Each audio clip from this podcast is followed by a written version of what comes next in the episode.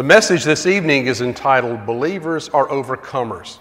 And I struggle with this, with this title and with this message because honestly, um, I see a lot of Christians that, that, that struggle and that are learning so much through hardship and difficulty. Um, eh, but, I, but even in the midst of difficulty, even with circumstances that are challenging, this passage in John says we can be overcomers. And so I want to take that seriously this evening and look at it with you together. 1 John 5, 1 through 5 says this Everyone who believes that Jesus is the Christ is a child of God, and everyone who loves the parent loves the child. By this we know that we love the children of God when we love God and obey his commandments. Remember, that was a recurring theme from this morning in John 14. For this is the love of God that we keep his commandments, and his commandments are not burdensome. For whatever is born of God, look at this, overcomes the world. And this is the victory that overcomes the world, our faith. Who is it that overcomes the world but he who believes that Jesus is the Son of God? So, what this passage is saying is that in the world's view, you may not look like an overcomer, but if you have Jesus, no matter what the world may hand you, if you believe that Jesus is the Son of God, you have already overcome the world. Let's bow together. Father, help us to see the things of this world as transitory and fleeting.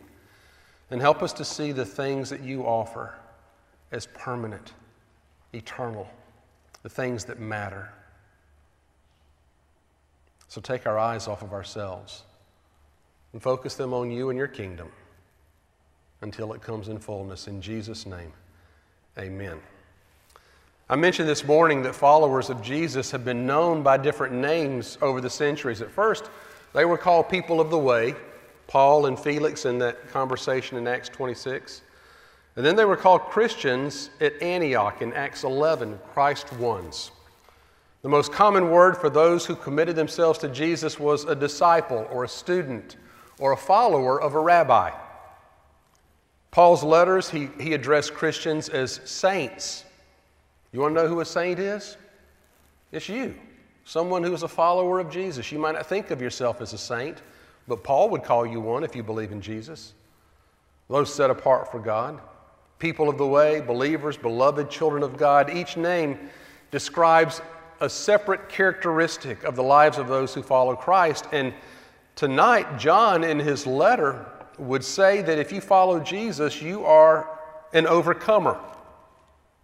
A Christian is one who overcomes.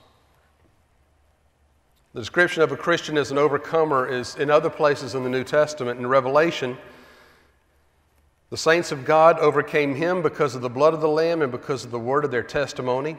To the Romans, Paul said, In all these things we overwhelmingly conquer through him who loves us.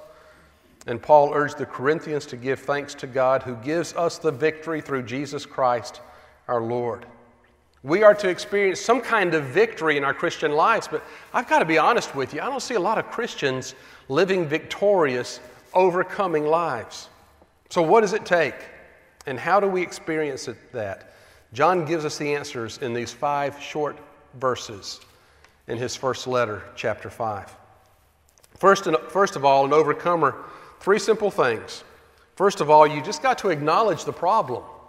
Have you ever noticed that whenever there's a some kind of addictive behavior or problem or challenge, the biggest step, the first step is just acknowledging that there's an issue, that there's a problem. The word overcomer implies that there is an obstacle standing in the way. We have been confronted by something, that we have a problem that we have to, to deal with.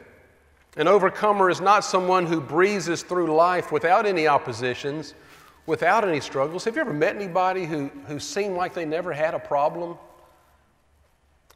If you think you have, let me tell you, you don't know them very well because there's no one that has breezed through life that easily. An overcomer realizes that each new day will have its own particular set of problems and barriers and obstacles, and, and he sets out to deal with them.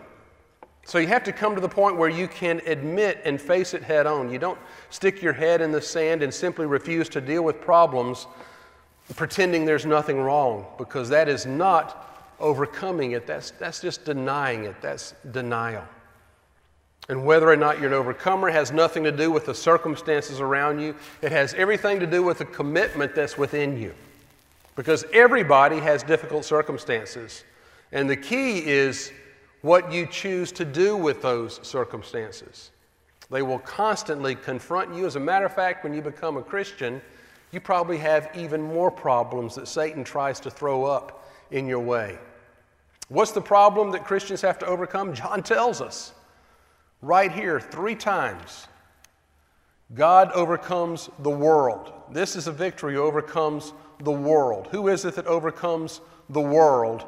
But he believes that Jesus is the Son. You know what our problem is? It's the world. It's the world. And it's not the world in and of itself that's bad because God created the world and saw that it was good. But it's what we've done to the world. It's what the world has not remained as God created it. Because the world, as John refers to it, is Satan and all of his plans for us.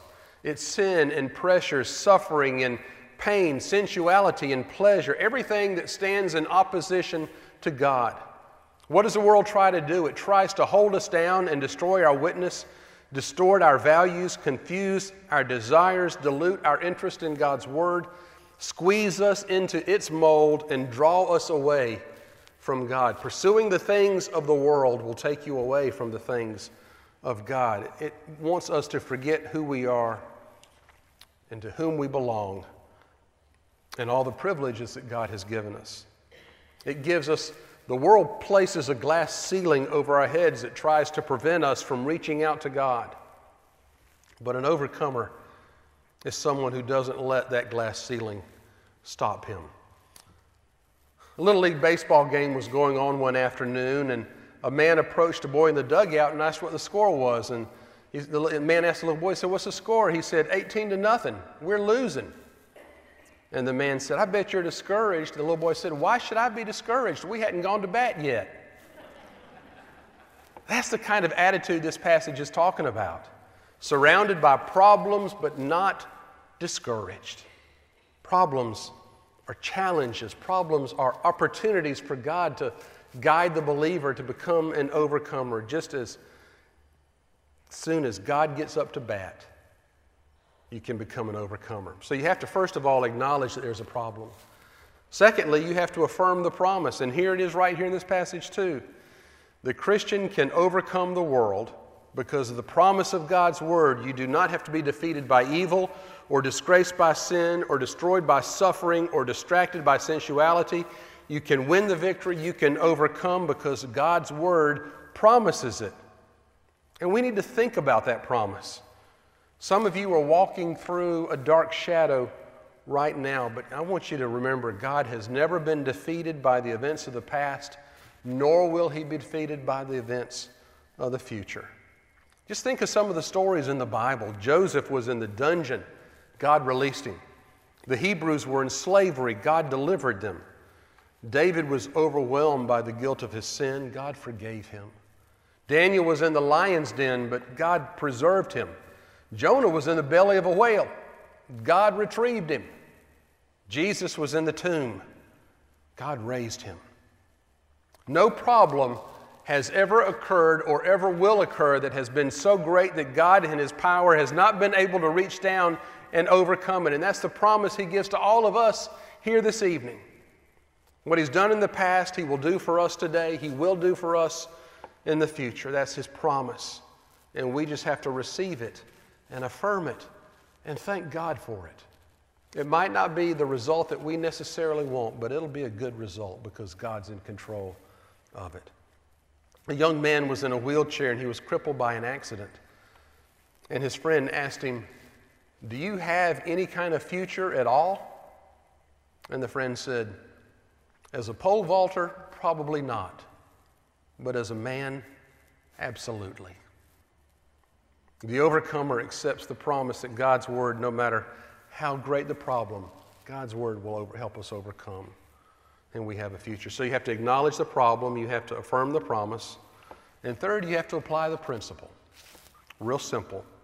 What's the principle that enables us to realize the promise and be overcomers? Here it is. John tells us. This is the victory that overcomes the world, comma, our faith. Our faith is the victory that overcomes the world. All of life is lived by faith. And every person has faith in something. You have faith in that pew that you're sitting in right now that it will hold you, don't you? I have faith that this pulpit will hold this Bible, that this microphone will work. We open a can of food and eat it because we have faith it won't make us sick. We get on a plane, we sit in a car, we sit back, and we have faith that we won't die on the trip home. We go to a doctor, they give us a prescription, we take it to a pharmacist, we get it filled, and we take the medicine all by faith that it will help us. Faith means trusting someone else. And that faith is at the heart of almost every relationship, every encounter in life, because we live by faith every day. John's not talking about just faith in general, though. He's talking about a particular kind of faith that he describes here in verse 5. He who overcomes the world is he who believes that Jesus is the Son of God. The Christian faith means to put our faith in Christ. Faith in Jesus leads us to believe in Him, to talk to Him, to walk with Him, to abide in Him. And as long as we're abiding with Jesus in faith, we have the power to overcome the world, no matter what it gives us. So, what does faith enable us to do? First of all, it makes available the presence of God. David Livingstone, the great missionary to Africa, came back to London to receive an honor, and he was presented this award before a great gathering of well wishers, and someone asked him, how he had been able to survive when all those natives rose up against him and when the power of darkness seemed ready to engulf him. And he opened up his well worn New Testament to the end of Matthew and he said, Let me share with you a verse that has helped me make it through. He read, Lo, I'm with you always, even to the end of the age. Jesus is always with us. Our faith in him makes available to us the presence of God no matter what. Secondly, it opens us up to the power of God. And I think that's an element that we, that we miss out on, that we overlook the element of the Holy Spirit and the power that He affords us when we allow Him to live through us. We go through life trying to do so much by ourselves in our own strength, and we end up burning out and when we rest in Jesus and let Him work through us and let His power flow through us, we are enabled to do so much more. I love the story about A.J. Gordon who went to the World's Fair and from a distance he saw a man pumping water with one of those old fashioned hand pumps, and the water was pouring out. And as he looked at the man from a distance, he saw how fast that man was really pumping the water. When he got closer, though, he realized the man was made of wood. He was one of those plywood silhouette cutouts, painted black, connected to the pump that was being powered by electricity. So the man was not pumping the water, the water was actually pumping the man. And I love that because from a distance, someone might look at us serving God and say, Boy, that person really has a lot of power. Look at the way he lives. Look at the way he's living for Jesus. But when they get closer, they actually discover that it's God who is living in us, empowering us, moving us, motivating us to do what we can't do. And if we let the living water, if we try to pump it ourselves, we'll burn out. But when we let God pump that living water through us, it is available and it is plentiful. And we plug into that power by faith, and it begins to move us, and it provides victory because greater is He that is in you than He who is in the world. So faith opens us up to the presence of God, the power of God, and third, the plan of God. John reminds us that the kingdom of the world has become the kingdom of our Lord and of His Christ, and He will reign forever and ever.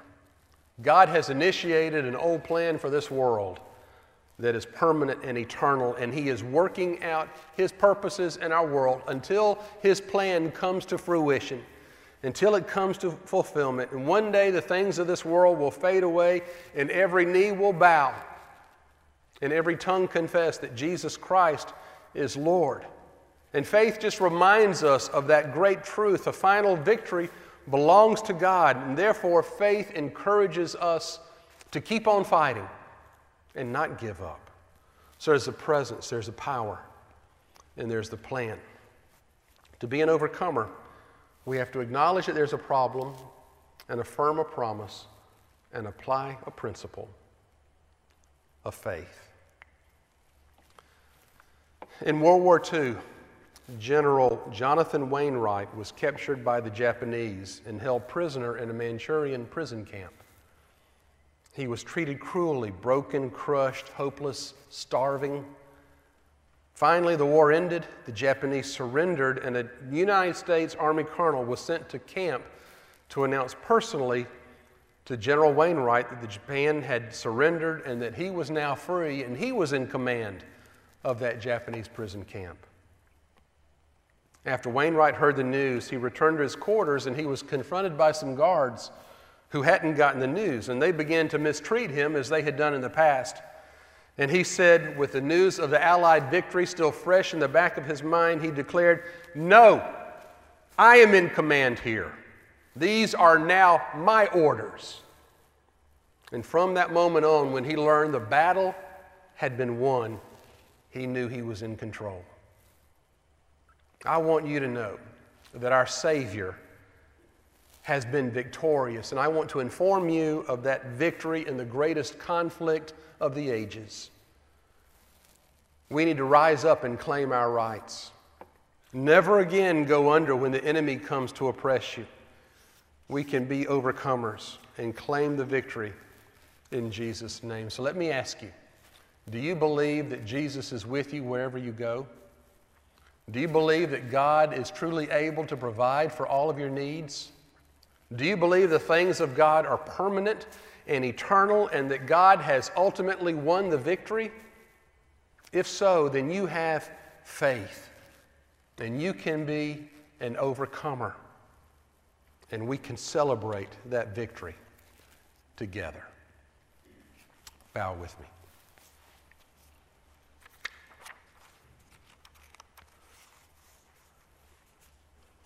God, we know that you have overcome the world